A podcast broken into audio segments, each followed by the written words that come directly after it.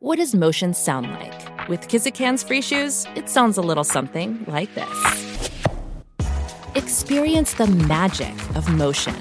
Get a free pair of socks with your first order at kizik.com/socks. The longest field goal ever attempted is 76 yards. The longest field goal ever missed? Also 76 yards. Why bring this up? Because knowing your limits matters, both when you're kicking a field goal and when you gamble. Betting more than you're comfortable with is like trying a 70 yard field goal. It probably won't go well. So set a limit when you gamble and stick to it. Want more helpful tips like this? Go to keepitfunohio.com for games, quizzes, and lots of ways to keep your gambling from getting out of hand. The following podcast contains explicit language. Ooh, I like that. You gonna do it with the and then the Duh. what about the You know I can't move in those. You right. And tonight is all about me. And then the so I said me. And today is what Hey. to be about you Uh-huh. and get it ready. Hey. You and get it ready. Hey. Singing that all day. What's up, everyone? I'm your host, Aisha Harris, and this is a new edition of Represent. Now, if you've been watching and debating HBO's Insecure as much as I have this season, we've got a treat for you. Yvonne Orji, aka Molly, joined us in the studio recently to talk about season two and much more. It was a very fun conversation, and I'm looking forward to you all listening to it. But first, we're going to turn to Netflix's latest attempt to tackle a sensitive issue in an original series, Atypical, created by Robia Rashid, centers around autistic high schooler Sam Gardner, played by Keir Gilchrist, and his quest to find a girlfriend. And before the show even dropped on the streaming platform a couple of weeks ago, it was already a source of controversy, with folks accusing the trailer of making fun of its protagonist and concern over the perceived lack of creative involvement from people who are actually autistic. Now that the show is out, I wanted to speak with a couple of people who can relate personally to the frustrations autistic people have with representation and get their takes on where atypical falls within the limited number of on screen portrayals that exist. The first person I spoke with was Timotheus Gordon Jr., a PhD student at the University of Illinois at Chicago and the creator of the blog Black Autist, which explores issues surrounding autistic people of color. When I asked him about his thoughts, he took issue with the way in which Sam's relationship with his therapist, Julia, played by Amy Okuda, is portrayed.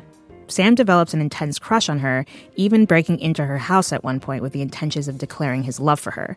And this eventually causes a rift between Julia and her boyfriend, as Timotheus mentioned in our chat. after I watched the whole season within one or two days, which it was kind of brave on my part. yes. Very brave. to see how Sam navigates his world from his point of view and how he sees certain situations. Like, for instance, when Julie was showing him um, dance moves at the parking lot, When I, I was doing social skill sessions in elementary school, we used a hula hoop to learn about boundaries and how people don't like it when you stand too close. But I can't slow dance with a hula hoop, so I I don't know how I'm supposed to know how close to stand. Okay, try this. Think of personal space on a scale of one to three. Three would be with your arms out, fully extended, like how you would dance with your sister. Uh, and then you would put your hands on my shoulders as well. Oh, okay. Then you just kind of sway back and forth. we see how, um, in his mind, how Sam reacted to it and how Sam was thinking is, oh, she's dancing with me. That means she likes me. hmm Wi- As a professional, knowing that you're, we have an autistic person who may, does not know what boundaries are, why be that close? And then fast forward to the last episode, Are you asking me if I want to start a romantic relationship with my teenage patient? Yes, exactly. Okay, fine. Say I agree to be your girlfriend. Then what? We start dating? Have sex? I'd lose my job for sleeping with a patient, so I won't have any money to pay my bills or my rent, and I have $200,000 in student loans. Do you have an extra $200,000 lying around? No, uh, I, I don't know. You're, you're talking really fast. Because I'm upset. What you did is very inappropriate. I mean, you really have no sense of that after all the work we put in? So, you don't love me? No! Oh my god, no! No! I mean, rightfully so, he broke into the house. So she had the right to be mad, but it was the the implication that it was Sam's fault that Julia and Miles broke up reinforces the idea that autistic people are a burden. They cause trouble in relationships. It's kind of like a theme throughout Atypical where who's getting blamed for um, Elsa cheating? Sam. Right. Who's getting blamed for why Doug is absent, even though Doug took the initiative that is all is on him. It's pretty much blame putting all the problems on the autistic person as opposed to the people around them. I want to I want to shift just a little bit. You write about the invisibility of of autistic people of color, and I'm curious. Uh, you know, I think we only see one person of color whose son, I think, or whose child is autistic, and they and they mention it in the group uh, group uh, session for the parents. And uh, at one point, they say something along, along the lines of her child is high um, is not as high functioning as Sam is. I thought it was an interesting kind of moment to see because they make her feel bad about it. The the vibe between quote unquote high functioning and low functioning, which in the autistic community we don't see it as the divide. We more so see it as a spectrum. So there's moments where they could function. There's other moments where they need um, assistance, and that could be anybody. I mean, are there are there good portrayals for people to look for of autistic people who are people of color as well, besides atypical? Because it's clear we're not going to see that in atypical, at least not in this first season. Unfortunately, unfortunately, I would have to say for personal experience, no. Besides reading um, the current anthology called "The Weight of Our Dreams," where autistic people of color actually written about experiences being on the spectrum. But as far as movies or series, I don't I do not know. Now, is there is there any particular story from that anthology you mentioned that you would recommend? Oh gosh, there's so many. Um, reading Lydia Brown's piece on their um, obsession with terrorism and the fact that even though it was more an obsession, it, it applies to their work later on. A lot of people see it as, oh no, they are being a terrorist. They support terrorism, which is nothing more than just an interest, not a actual attempt at terrorizing people. I relate that to my own life as um, being interested in anime, where a lot of people say, well, anime is garbage, anime is perverted, which there's some anime out there that is questionable, but there's a lot of anime that is safe to watch and enjoyed. So I think their story reminds me of how our interests could be uh, scrutinized, especially if you come from another culture. I also spoke with Sarah Luterman, the founder and editor of NOS Magazine, a publication that centers around neurodiversity, culture, and representation. She actually recapped each episode of the show on the blog, and I asked her thoughts on whether early concerns about it were warranted or premature. I think that Sam, the main character who's autistic, was designed to be laughed at and not with, which was really disappointing. Yeah, I mean, you do a very good job on your blog of, of pointing out the sort of items on the checklist that tend to occur whenever autistic people are portrayed in film, TV, or any sort of pop culture. Can you talk a little bit about the cliches of the way autism tends to be portrayed on screen, and what are the check boxes that Sam, a few of the check boxes that Sam uh, definitely hits throughout the show? Well, I think the there's stereotype. I think the stereotypes about what autism looks like and what Sam is, while they overlap considerably, are sort of different things. So, on mm-hmm. one hand, Sam isn't a character so much as a list of symptoms, which was really frustrating. I mean, like he doesn't just check off every box. He checks off every box to the extreme. He doesn't miss some social cues. He misses all of them, and they're comedically timed. Um, he doesn't like he'll he'll manifest new compulsions based on plot preference. Like there's this instance where he asks his parents to explain love, and he's making a list of rules, which he's been doing throughout the series, and he cuts them off at three rules, which he'd never done before. And I understand that the writers wanted to cut the scene short, but like that's not how it works. Like you don't just develop a new ritual or compulsion suddenly for convenience. Um, uh, on the other hand, I think that representation of autism. So there's Sam's representation of autism in terms of symptoms and in terms of not really being a full person, and then there's representation representation of autism in general. Um, so basically, almost every representation of autism in media is of a white cisgender heterosexual uh, man.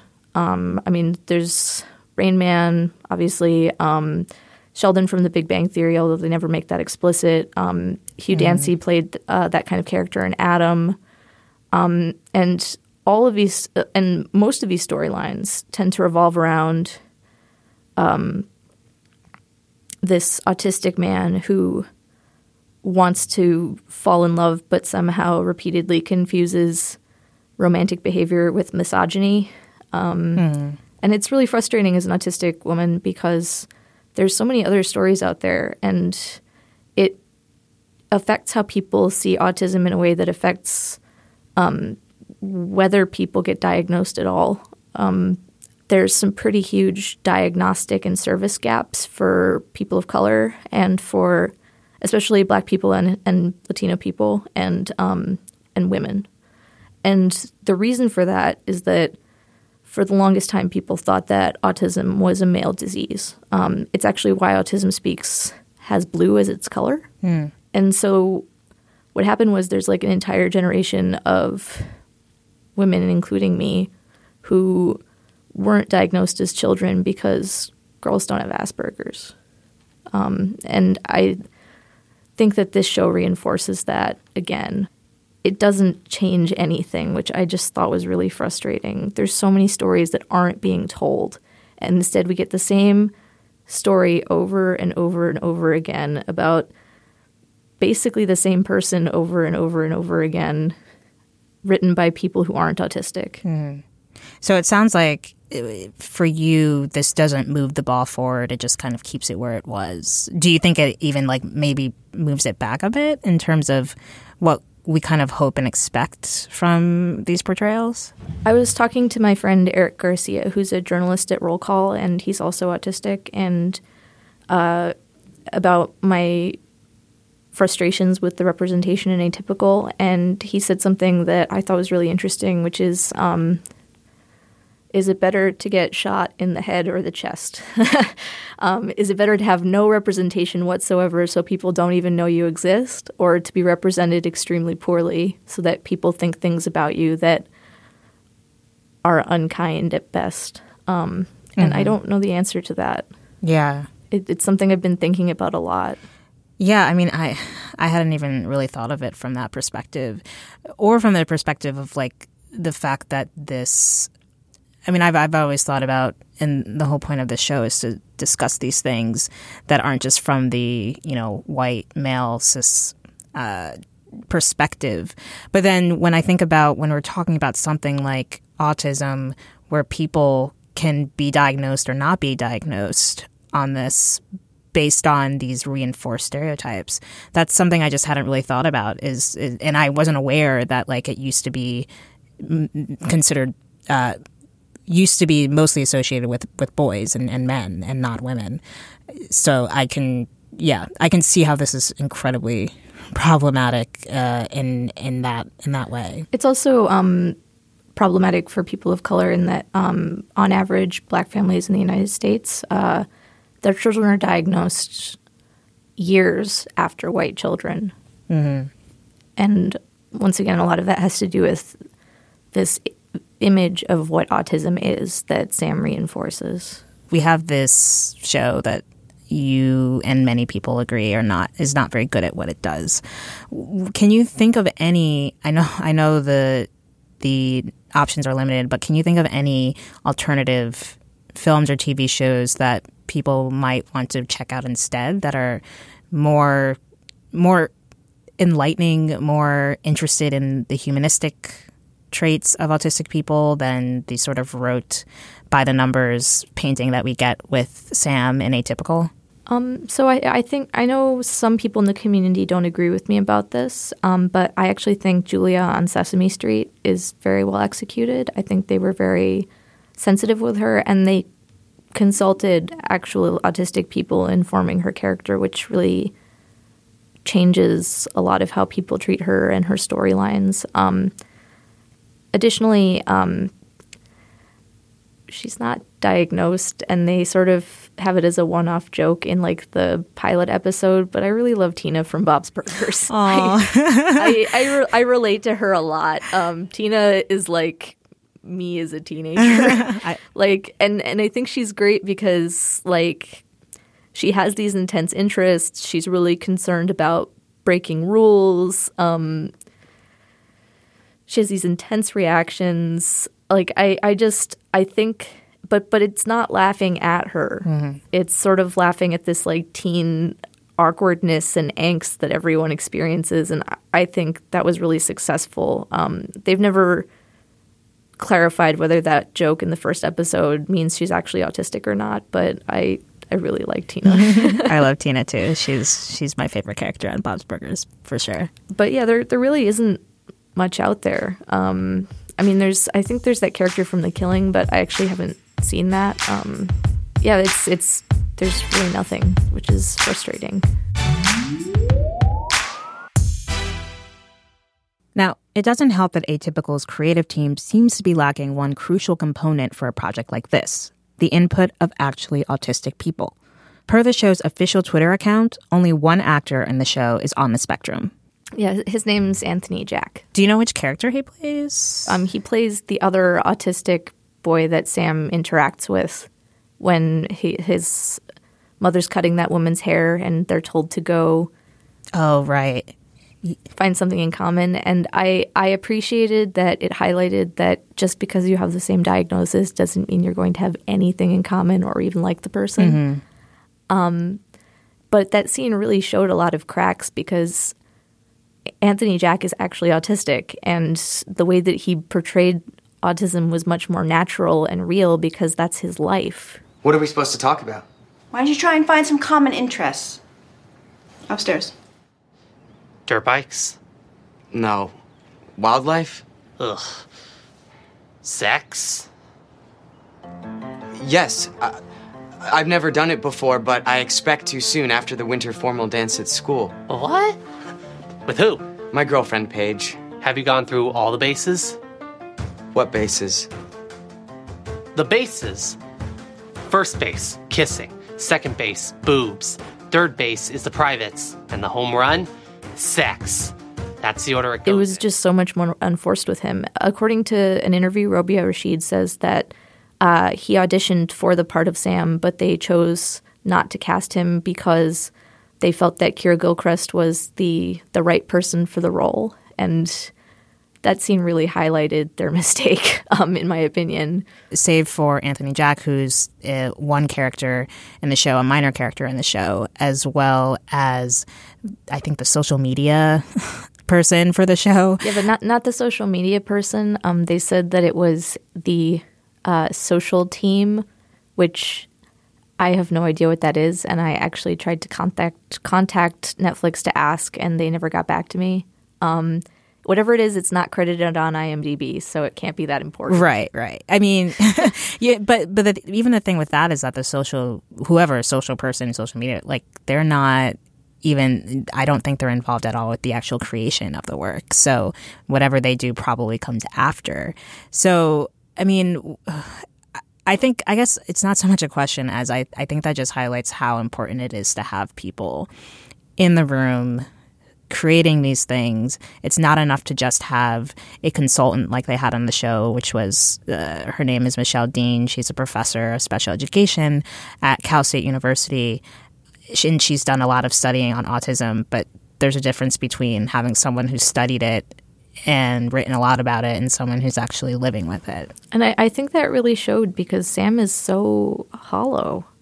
I mean, he just seems like a a pile of autism symptoms plus boobs and penguins. Um, like it it's he just is so hollow. He doesn't even seem like a person, and that's not how it is at all. We're we're people. Um, I, I know that like seems like it would be really obvious. I'm not actually like personally a stickler for like you know autistic people can only be played by autistic people, but I do believe that when you've never actually had an autistic person play an autistic person in any mainstream media, that's maybe something to think about.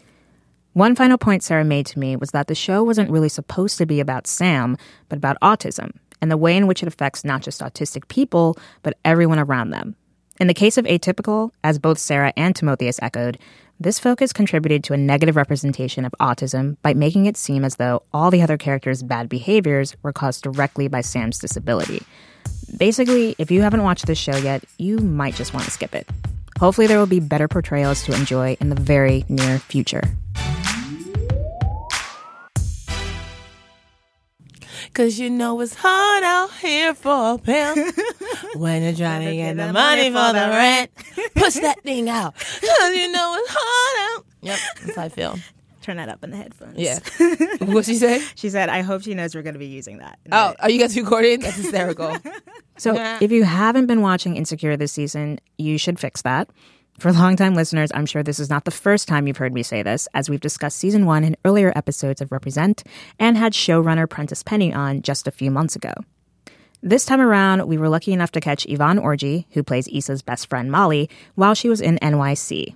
We had a great conversation. We discussed her audition for the role, how her faith plays into her work and personal life, and we even discussed which character we think suffers the most from their own insecurities in season two.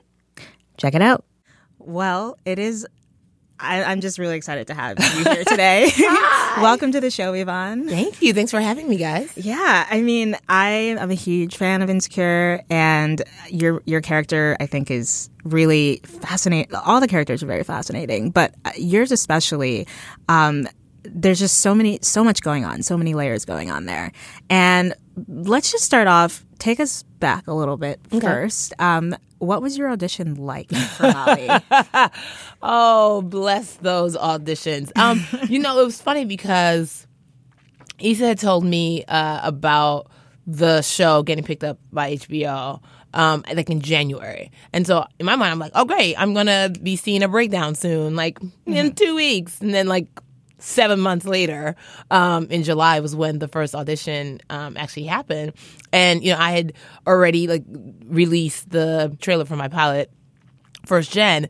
And so Issa was like, oh, okay, you're going to be doing that. And she was very gracious and sent it to all the like awkward black girl folks. And so my friend was actually the one who was like, oh, yeah, they're casting for Insecure. So I hit her up like, girl, congratulations. Like casting started. And she was like, yeah, were you, were you still interested? I was like, I'm sorry. I'm sorry. Why, why, why, why would I, why would I not be interested? and you guys were friends, right? Yeah, we're friends. Yeah, yeah. And so she she was just like, oh, well, because you know, you know, first gen, and you're doing your thing. I said, sweetheart, nobody has paid me for my show, so I technically am a non-working actress. So how do we make this happen? So she was like, oh my gosh, and so literally the next week. I submitted uh, for to, to audition, and I got the like the audition the next time, and Mhm. so then it was five auditions before I actually booked it. And each time, you know, because, you know, like Issa's, she's so non confrontational and like I don't ever want to put her in like an awkward position. So after every audition, I was like, girl, hey, listen, I just want to let you know, like, it's it's cool if it's not me. Like, it's, it's I get it. Like, there's so many people and you know a lot of people. Yeah. And like, I just want to thank you for the opportunity. And she was like, what are you talking about? No, you're, you're doing a good job. Just keep doing what you're doing. And I was like, cool. Also, if it's not me, it's cool. Like, don't feel like you can't. Like, I'm not gonna take it personally. Like, I, I'm just very happy. And so, like, I think I sent her the, that text like every single time. were you just like, I don't want her to feel obligated, or do you, or was it more for you? Like, I think it was for her because you know, like you know, like if someone's like an awkward black girl, you don't ever want to like, oh, I just cannot, I, I just you know mm, because right we're friends and I don't want. And I literally was like, I'm giving you the like we grown. Mm-hmm. It's cool if I ain't get it. Like I'd rather hear from you Yeah. than like not hear at all. Yeah. And it'd be like, oh, I guess they went with somebody else. Like you can just literally be like, girl, you did a good job, but like I think we're gonna go a different direction. I'd be like, oh my god, I appreciate you. Like, yeah, you know, I, I wanted to give her that opportunity to be like, it's not you. Yeah.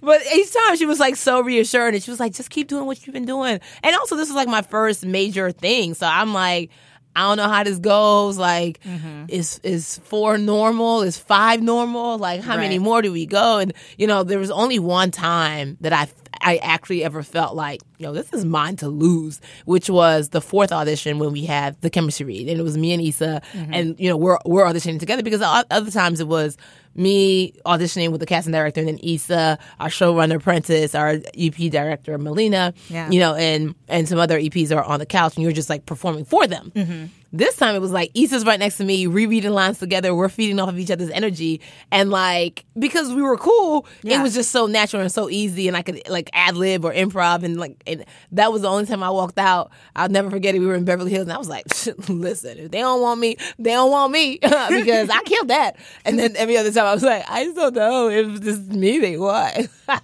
nice. and then you got it. And then yes, and then the the test, which is very interesting. Whenever you test, it's like you're in a room with like suits. It's just like all the suits from the network, and no one's giving you. It's like a dark room. Yeah. No one's giving you anything. It's Yeah. just like the laughter or like responses you would hear from like those intimate auditions were gone. Right. And now you're like in an auditorium with people you've never met before. You've just signed a contract. So like if it's you, like you already know what you're gonna be making and all that. Yeah. And you get in and whenever you're ready. Oh, okay, yeah, yeah. Um yeah, uh, okay, cool, cool. You do the lines and you know, I'm doing I'm performing with Issa as well. And I I, I think I may have heard one chuckle. Like it was just like maybe like a huh. And I was like, oh my God, oh my God. Huh. And so in that moment, I went into you're a comedian and right now you're bombing, but you finish your set. Mm-hmm. And I just like, that was the mindset. Like, I was like, you know what?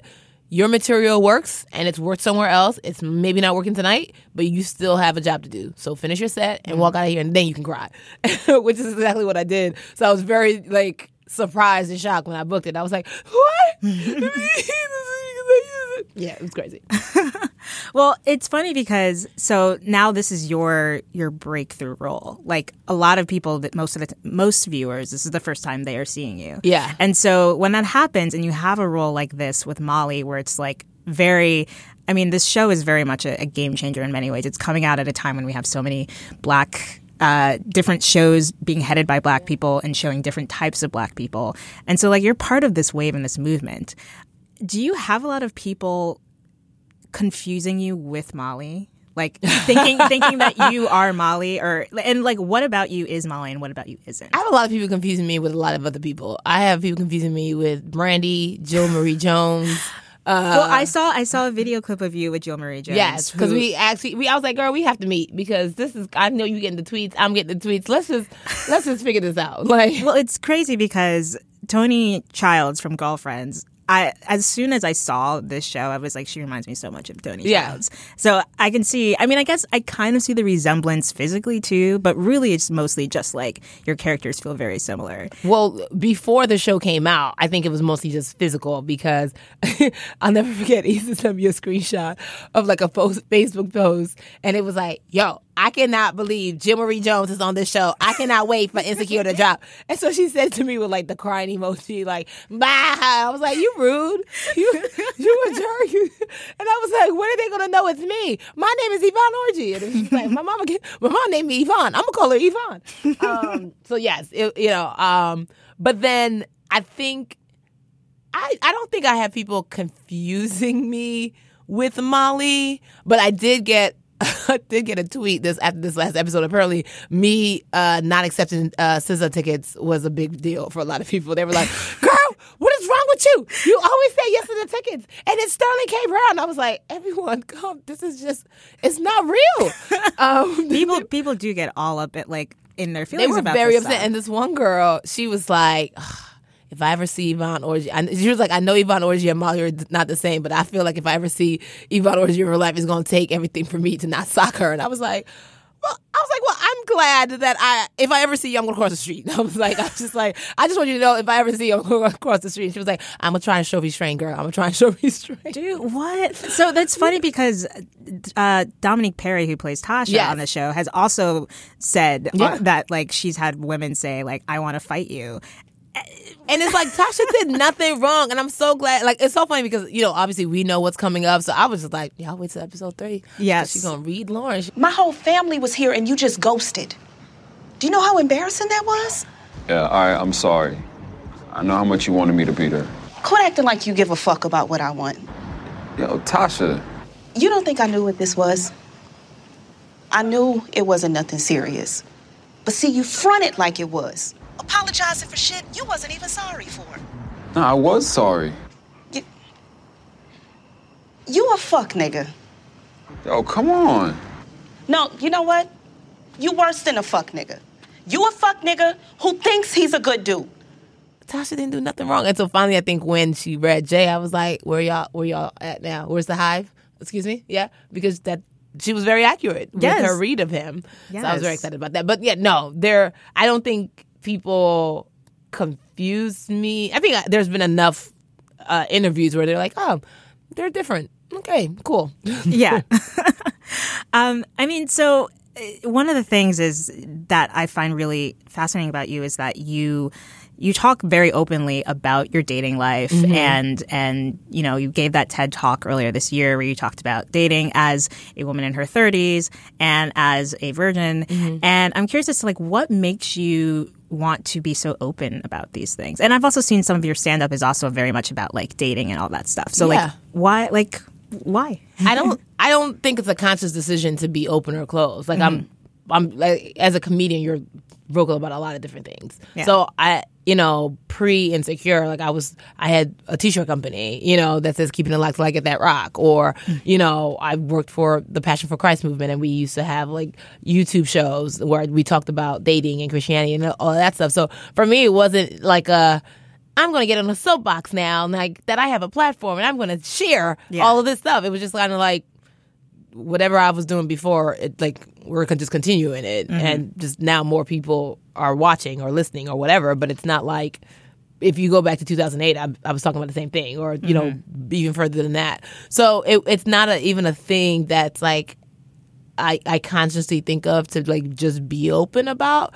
But I think based on the responses I've gotten, it's just kind of like, oh my gosh, like I'm I'm glad like that I I'm cool enough to be open to talk about certain things because there are a lot of people who have like questions or there are a lot of people who are in a similar boat and are just like, okay, well, we thought we were alone in this, but like it's so cool that like we're not because you are sharing openly about it. So I was just, it's kind of like, oh well, I by the grace of God, if anything I'm saying helps you, then turn up. Like I'm mm-hmm. very excited about that. Yeah. Or just like or adds more clarity or gives you more hope or whatever. Because for me, at least, exposure was a big thing for me. You know, like this, I, I was I wasn't always this person that was like so like th- like like that knew everything that I know now. Mm-hmm. And so for me, there were people who came before me that exposed me to more, that exposed me to a different way of thinking about things. And it's like once you're exposed, you can't unsee or unknow the thing that you now know. Yeah. And that opens up your world to believe for more, to to go after more. Mhm. And so, hey,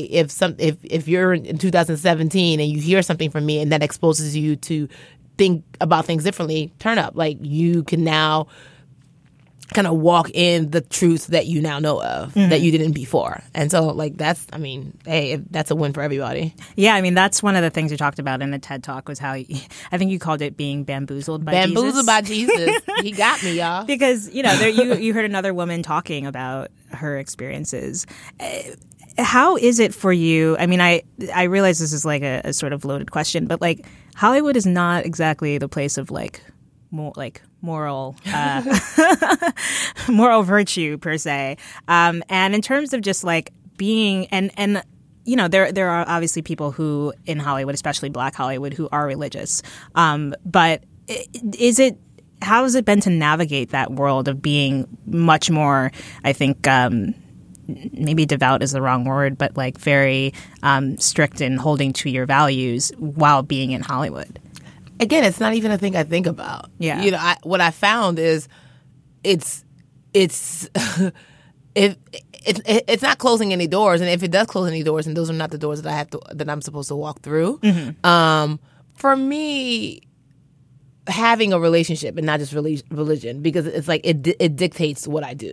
Because religion is just like do this and do that and don't do that and do that. Mhm. Relationship is like I'm not going to do this because of this, Mhm. or I can't do this because of this, or I actually will do this, or my character is one that like I have to I have to be this person because I can't separate the 2 Mhm. So it's like it's it's it's a consistency thing. It's not like a this is me on Sundays and every other day is like I do anything else I want. Right. It's like no no no my life is literally is spearheaded by what I believe. Mhm. And and it's and but it's never in a forceful way. It's never in a way that's like you too should believe the same thing I believe or like Oh, if you don't believe yeah. what I believe then I can't mess with you. It's like guys live your best life. You Mhm. know, the same way, you know, when people say, I remember when I did an, an interview and someone was like, well, why do we know this about you? Like, why do we know that you're waiting? I'm like, the same way we know that so and so had a one night stand. Like, they're not keeping that to Yeah. themselves. So, like, I don't have to, like, they share, they people overshare every day. You know, so it's like, we can share about that. Like, why can't we know this about me? Like, it's, Yeah. and it's not anything that I'm not is that it's not anything that I'm ashamed of Mhm. it, because it's it, it's it's just part of me. It's the same way that when I was growing up, it wasn't cool to be African, and so people were calling you African booty scratches. But now I'm like, yo, I get more love because I'm Nigerian. I get more love because like I genuinely love Jesus. You know, I get more love for all the things that you would think could separate you or make you that or could alienate you. And I'm just like, also like y'all nobody puts me in a box or whatever. I'm like, I am only here by the sheer grace of Jesus. and like, so I, I can't stop. I can't stop talking about him. I can't stop loving him because then I would stop being the best version of myself. Mm-hmm. And literally for me, all I know how to be is myself. Yeah. Do you feel as though there like is there anything about the representation of uh, people who are religious in film and TV that you think could be improved upon or do you just wish you could see because even your character there's no not that obviously you're you're acting like you're not supposed to not every character the point of acting is not to always be yourself Yeah. but I'm I'm curious because we haven't really seen any sort of religion from Insecure at all in Mhm. any way. And, you know, most of these shows um, that we have with black people are not necessarily dealing with them in a direct way, Mhm. even though it is still a very huge part of a lot of black people's lives. I mean, I think what TV is able to do is present authentic experiences, right? And it's like if you, if that's a thing for a creative, that's an important part of th- them that they want to share, that like feeds into the narrative that they want to show, then by all means, show it or do mm-hmm. it. But it's not, I don't, it's not, it doesn't necessarily have to be forced. And, but I also, my whole thing is like, whatever the experience is it the experience is let it just be balanced. You know what i mean? Mhm. like there there's a narrative that you can talk about religion and if you've had a negative experience with it then that's going to be your purview. That's going to be how you t- how you relate to it. Um you know uh, the show that I'm creating called First Gen, um, Nigerians by nature are just very conservative people.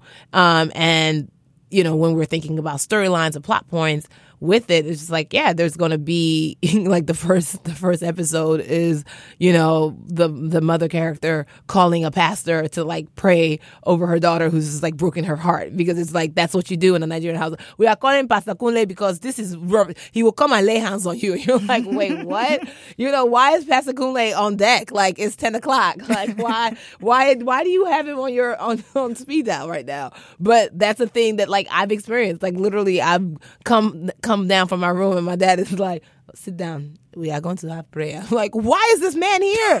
he not touching me. No, I'm leaving, guys. This is no.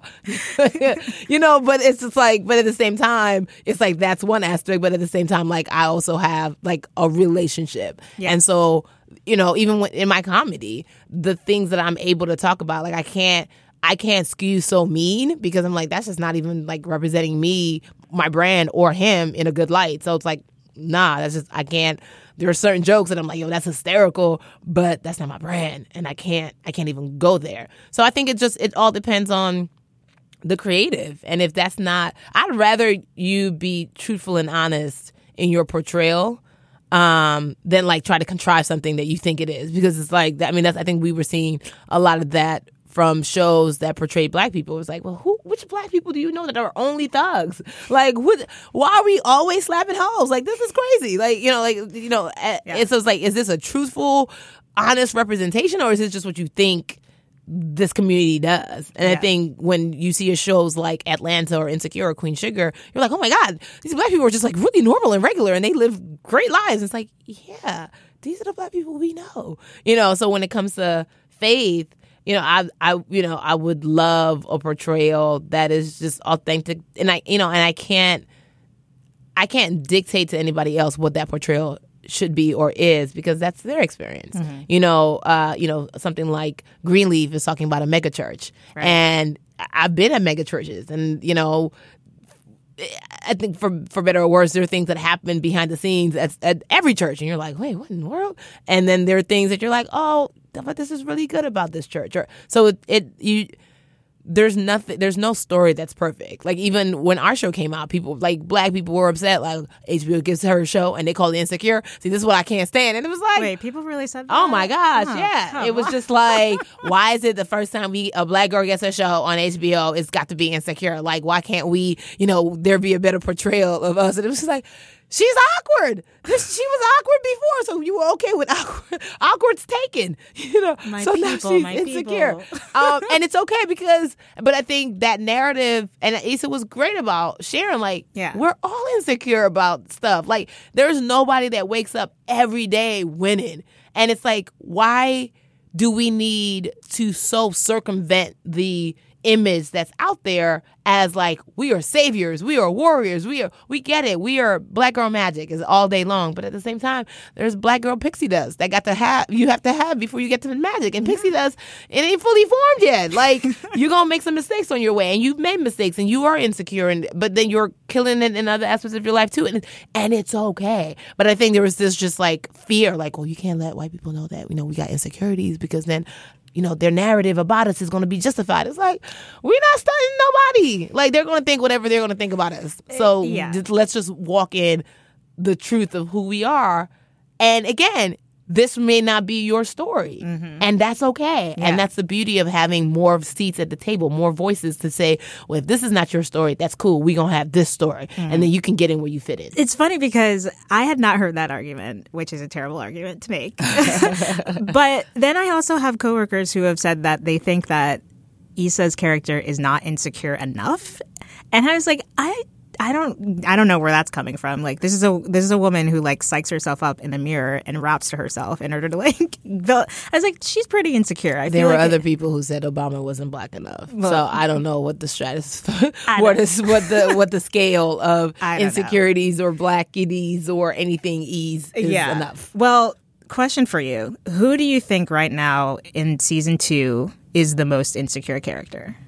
Ah, I would say Lawrence. Mm, I I would agree. I would say Lawrence because I think Lawrence is like trying to find himself in a way that he hasn't before, and it's like also finding himself while on the up and up.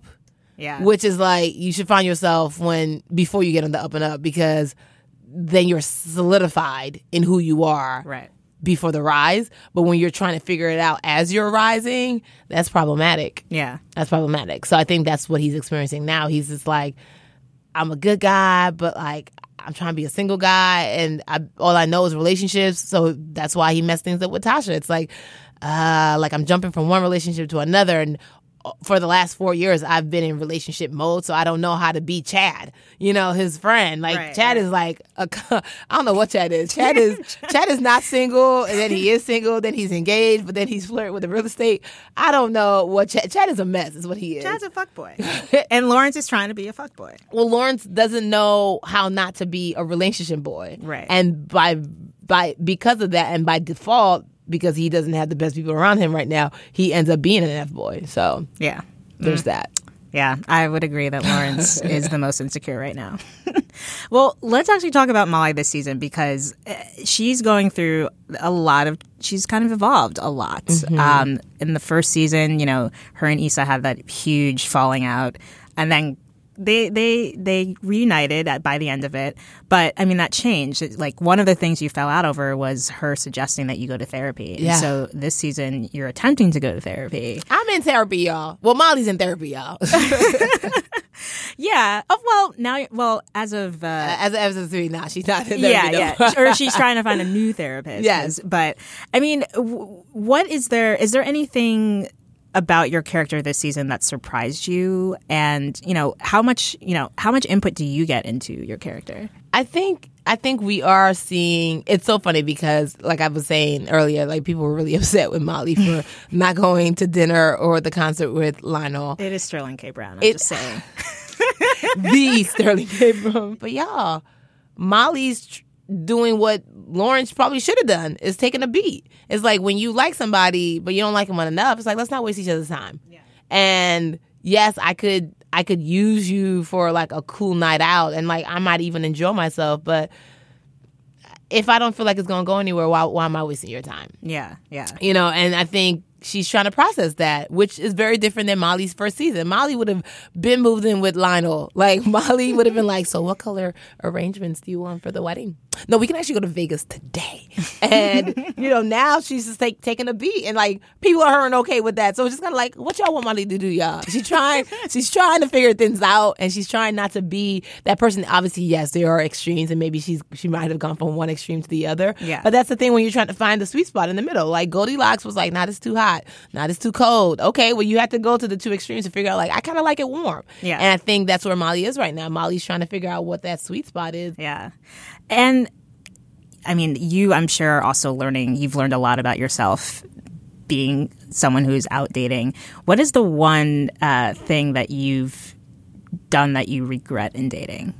That I regret in dating. Um, or something you just feel like you've learned from. Maybe regret's a strong word. I was like, hmm. I was like, all right. uh, I think I've I, what I've learned, and I'm still learning, is it's okay. Like it's okay to want what you want, because it's it's like. eh, I, I am I'm I have like a like I call myself a hopeful romantic. So I have like a not a bleeding heart but I'm always like you know accommodating. And for me I'm just kind of like nah you know you like what you like. You like what you like. And you can try to fit this square peg into a round hole because you know it's kind of like if Molly tried to get with Lionel it's just like ah, I like what I like like and Yeah. now I can't you know I consider I told uh, someone I consider that relationship like 500 Days of Summer like the movie Yeah. where it was just like he was great but like he wasn't her great Yeah. and she couldn't put her finger on it until she found like the dude and it was like instantly it's like oh my god oh, of course I love you let's get married tomorrow and it's like what the we were in this for so long and it's like yeah and when I saw what I liked I had to go for it Yeah. and you know I think for me it's yeah they're good people and they're the good people who want to be with you but if they're not your great I'm Don't settle. sorry Yeah, yeah. So, my final question for you is when is the last time you saw yourself in a film or TV show, something you weren't a part of? Um, whether it was you saw a character who really resonated with you, who you felt like, oh, that's like me or my sister or my, my brother, Mhm. or um, you just felt really connected to that movie or TV show or character. Um, well, when I saw the Black Panther trailer, I was like, so, so, like, Black Panther 2? Like, can, can, can, I mean, I'm from Africa. I mean, what you need? I, I bring the whole village. I bring the whole squad. Like, I, I could do some high kicks, some backflips, what whatever y'all need. I can bring you to Wakanda. You listen, whatever language I need to learn, like you best believe, call me. Uh, no, I definitely was like, so listen, we we we we're not gonna let this moment pass us by a second time, okay? Um, yeah, I, I you know I think that just would be fun. Um, it's funny. I, I have a I have a podcast called Ball Girl Ma- Magic, and we interviewed uh, Susan Kelechi Watson, and I was just telling her I was I, I was I was actually telling her I was like, yo. What advice can Beth give to Molly? Because I feel like Molly can learn from Beth. um, and I just I just think that character is is so beautiful and so well like beautifully done. Oh, and just to clarify for listeners, this is this is us. This is us. Oh, I'm sorry. I was like, did I not say that? They were like, what show is this? You know, I think she plays that character so well. um, it's so layered. I mean, the Randall character is is definitely the the you know patriarch, and Beth just comes in as like I'm a soldier too. You know, I'm I'm gonna let you have your moment. I'm gonna let you have your midlife crisis, but I call marriage. And I was like, when that when that episode when she says I call marriage, I was like, this is some grown folk stuff. Like these folks is out here using all their words, and it's just like, no, you're gonna listen to me, and this is why. And I especially loved, you know, when she found out that Mandy Moore's character actually knew, you know, Randall's dad she was like, "You got X amount of time to tell him before I do because you're not about to have me lying to my husband." And I was like, "I love the real of that moment. It's like I'm gonna let you have your moment because, but you're not about to mess up my marriage Mhm. because I can't keep secrets. We don't do that here." And I just loved how open and honest and raw and heartfelt that character was too. And I was just like, man, I'm I don't know if this is a lesson in acting or marriage, but I'm taking notes. like, whatever it is, I'm like, kudos to to Susan Kelechi Watson on that one. Nice. Great choice. I don't think we've had a we haven't had a This Is Us uh, yet on the show. We we ask everyone this question and we've had lots of other answers, but not that one. That's a good one. Thank you. It, I, I, fe- I feel it. I'm like, hey, what up, Beth? How you doing? we should we should have a crossover, of Beth. Beth and Molly. I mean, since we have we have Randall in common, right? Yes. Somebody actually like tweeted and was like, okay, are we not going to talk about the elephant in the room? Randall's out here with Molly when he should be at home with Beth. And I was like, it's a different show. It's a different show. Well, it was an absolute pleasure to have you on, Yvonne. Thank you. I had I had a great time. Yeah, and everyone check out Insecure. Insecure. 10:30 Sunday nights. Yes. Thanks so much. No problem.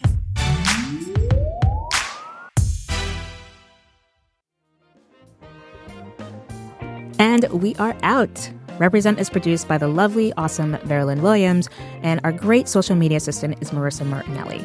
And thank you, Marissa, for your extra special assistance on this episode.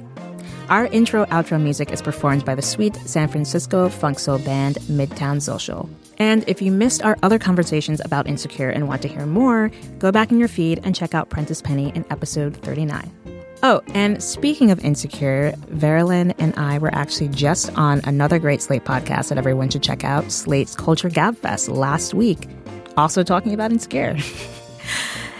If you are not already tuned into Culture Gabfest, you should definitely check it out. It features Slate culture critics Stephen Metcalf, Dana Stevens, and Julia Turner debating the week in culture. And they cover a whole spectrum of things from film to TV to music to podcasts. You can find it wherever you get your podcasts. Until next time.